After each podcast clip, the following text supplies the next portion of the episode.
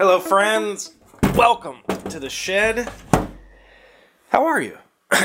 I'm still pretty sick, but that's okay. We're going to do the show anyway because we must. And today we need to fix the box. Now, this is the computer that the shed lives on. No, it is not a Dell SPX 2400. this is a case that I salvaged and reused just kind of as a joke. Uh, this is an, if you don't know, this is like a 15 year old case from the early, you know, late 90s, early 2000s. Uh, this was like a Pentium 4 Dell computer back in the day and um, was a complete piece of crap. And I've gutted it and installed my own stuff, um, but this is where the show lives and dies. Apparently, it needs some it needs some repairs, and uh, we'll talk about what's in here in a minute. But the step one of any PC repair, and in fact, the most commonly uh, needed PC maintenance is cleaning out the crud. Your PC is really like an air pump. It typically has vents in the front and fans in the back, and it sucks cool air through the machine. There's fans on top of the processor and fans in your video card that pull dirt. And so what collects inside of here is all the hair and dust and anything that's circulating in the air of your house. So it really does need clean. And mine in particular, this this box lives underneath my desk uh, near the floor, so it sucks up a lot of dog hair, and I have to clean this out at least twice a year. Um, I could probably do it every quarter or maybe even every month if I really wanted to, but I never remember to until it's too late usually. As today we're going to fix it. But step one is to remove the dirt. And this is a disgusting process, so I'm going to take it out in the driveway and use my air compressor to blow it out and show you what lives in a PC case.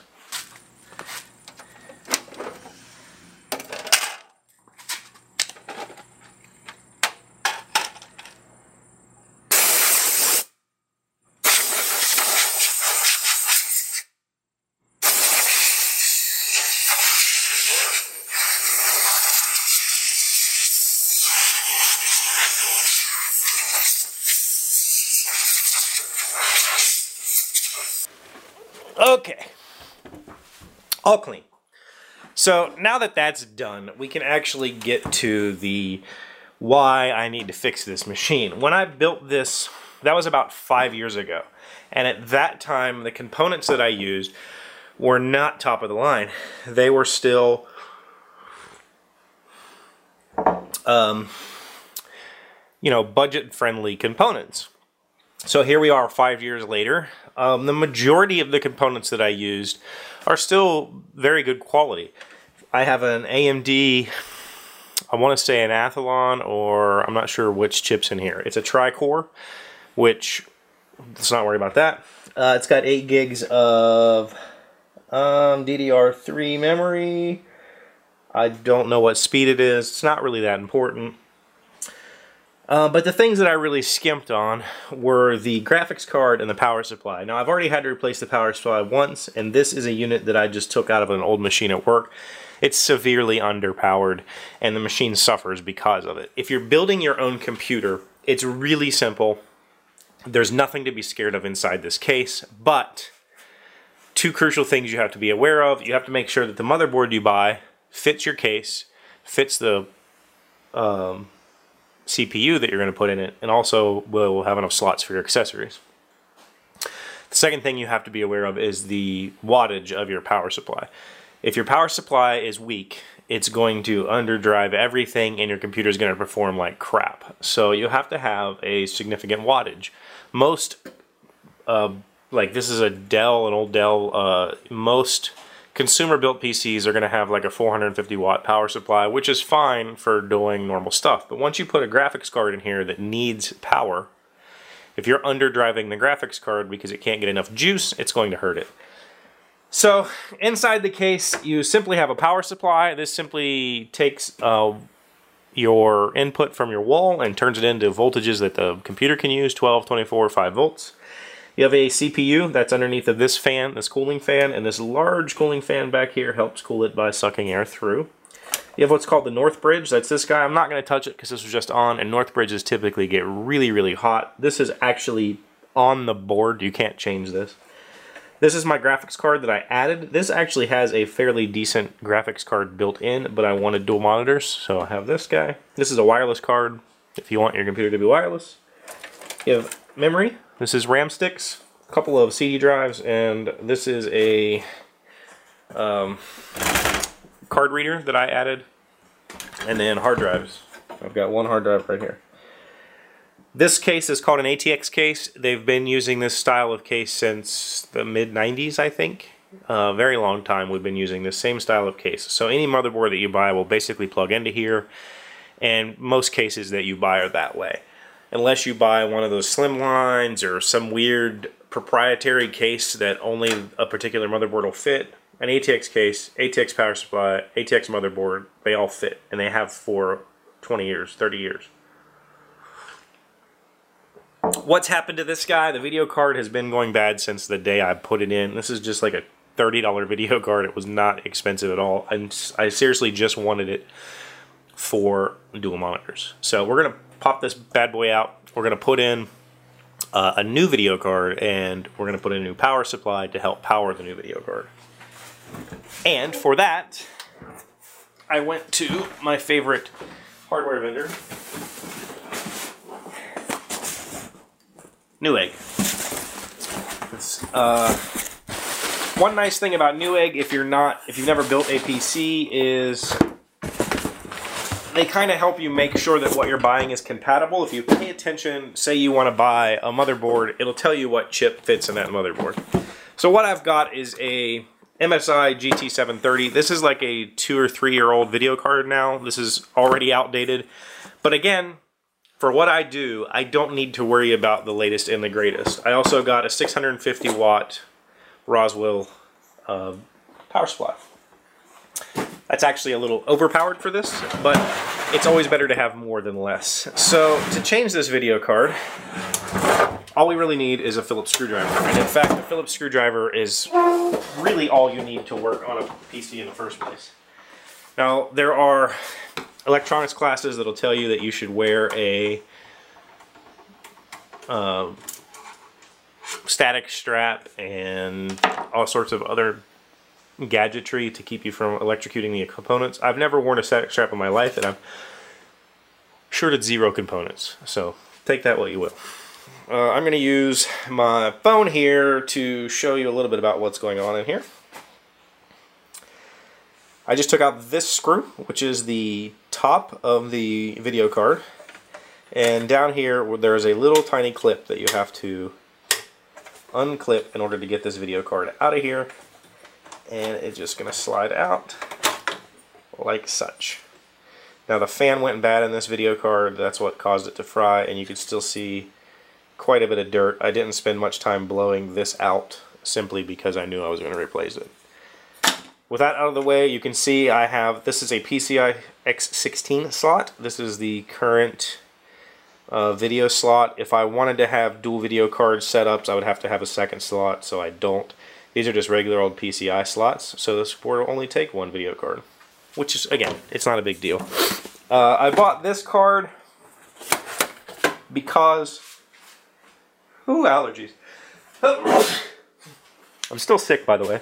I bought this card because it has a D-sub. You're going to have to pay attention to that if you're upgrading a video card. You need to know what types of connectors that you have. So this board happens to have uh, digital. Okay, uh, I believe this is HDMI over here. Yep. So we got DVI, we've got uh, D-sub, and we have HDMI. And that's going to plug right back in to where the other one was. Now, one thing to note, this card is double thickness. So the old card fit into one slot here. This card is twice as thick, so I'll have to remove this little bar that's blocking that, that hole. No big deal.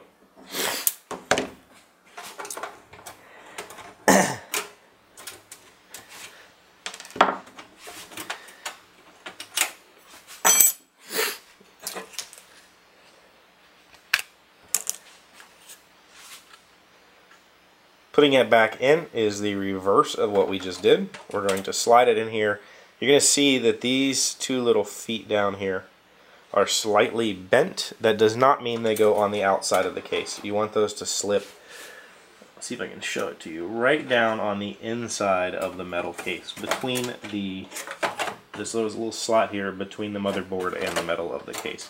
It just provides a little bit of tension to help keep the card seated. And then we want to make sure we have the pins lined up, which we do, and we're just going to push down. And it should kind of click into place. I'm going to need two hands.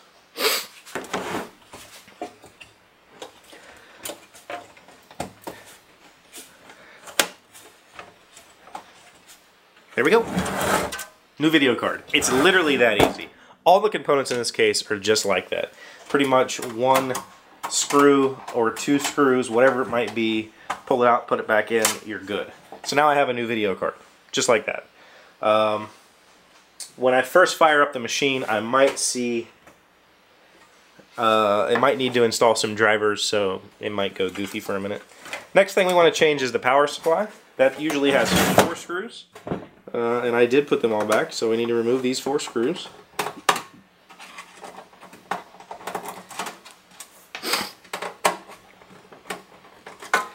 One method that you can use uh, if you are afraid, like changing RAM specifically, about about uh, electrically shocking the thing with static electricity is number one, don't drag your feet. Stop being a sloth. Uh, number two is to ground yourself to the case just by touching the case. Discharge any static that's in your body by touching the case. Four screws, power supply comes out. Now, this is easy in my case simply because none of my hard drives, or none of my, um, none of my CD-ROMs are hooked up. I haven't used a CD-ROM in years.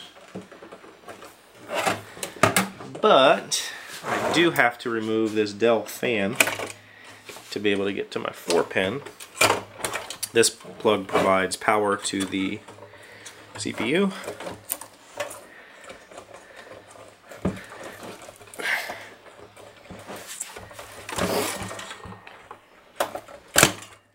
Done. There's usually only a few things that receive power from that power supply, so that's you really only have to pay attention to what's plugged in. When you go to put the new power supply in, you're just going to plug into the same places. So I'm going to go ahead and do that. When you put this in, you want to make sure that the fan is pointed down, not up towards the case. Unfortunately, we're going to lose this sticker. It's going to go up towards the top of the case. But the whole point of that fan is airflow, and if you restrict airflow, then your PC is going to have a bad day.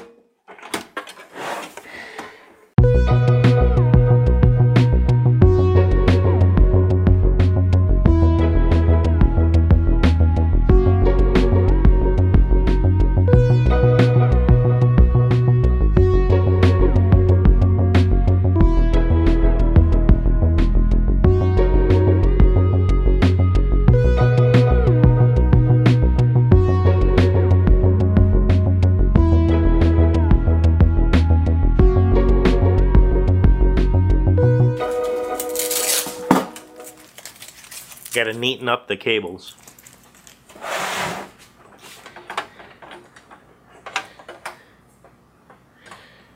Don't be a barbarian and leave this stuff just hanging loose in here.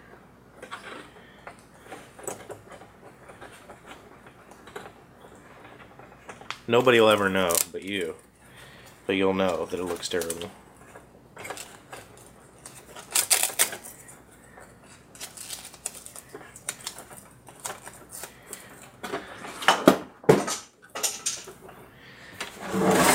Okay, that's that.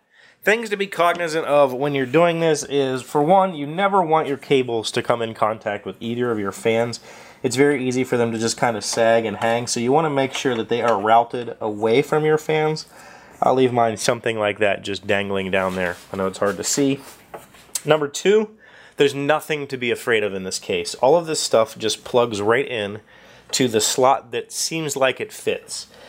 Um, This is an older processor which only requires one, uh, I don't remember what this is called, this little 4-pin connector, it's powered to the processor. And so you split that off and it plugs right in. So there's really nothing in here that should trip you up. And if it does, there's a manual. And once you've gone through the steps, you're done. Now, I have a whole bunch of leftover cables because I don't have my CDs hooked up. Um, I don't have a floppy drive. There's really nothing in here that needs power other than the largest connection on the motherboard the and the hard drive. That's it. Uh, my new video card doesn't even need power because it's not a very powerful video card. It is a decent video card, but nothing major. It'll it'll help with the video editing. But truthfully, there's nothing to be scared of in here. Just go for it. So, that's all I have for today. Uh, it, I hope you enjoyed this. There's maybe something informative in this video. If you have any questions about upgrading your hardware or what goes on in the case that you want to know more about, please don't hesitate to ask me in the comments down below. Tomorrow's Fan Friday. If you have stuff that you want me to show on the show, please put it in the comments below. Uh, I might be able to do it tomorrow, but probably going to be for a future episode. We'll see. And uh, yeah, thanks for being here. Thanks for liking, commenting, and subscribing, and I'll see you tomorrow. Hey Doc, wait! I want to ask you something. Hello beautiful women and handsmen, my name is Dunga and welcome back to your random fact of the day on Chevy's channel. Now yesterday I ended with a little bit of trivia asking you which one is older, Buckingham Palace or the White House. The answer is Buckingham Palace, because the first house on site of Buckingham Palace was already there in 1703. And fun fact, Buckingham Palace has 775 rooms. Thank you very much for watching and uh, I'll see you next time. Bye!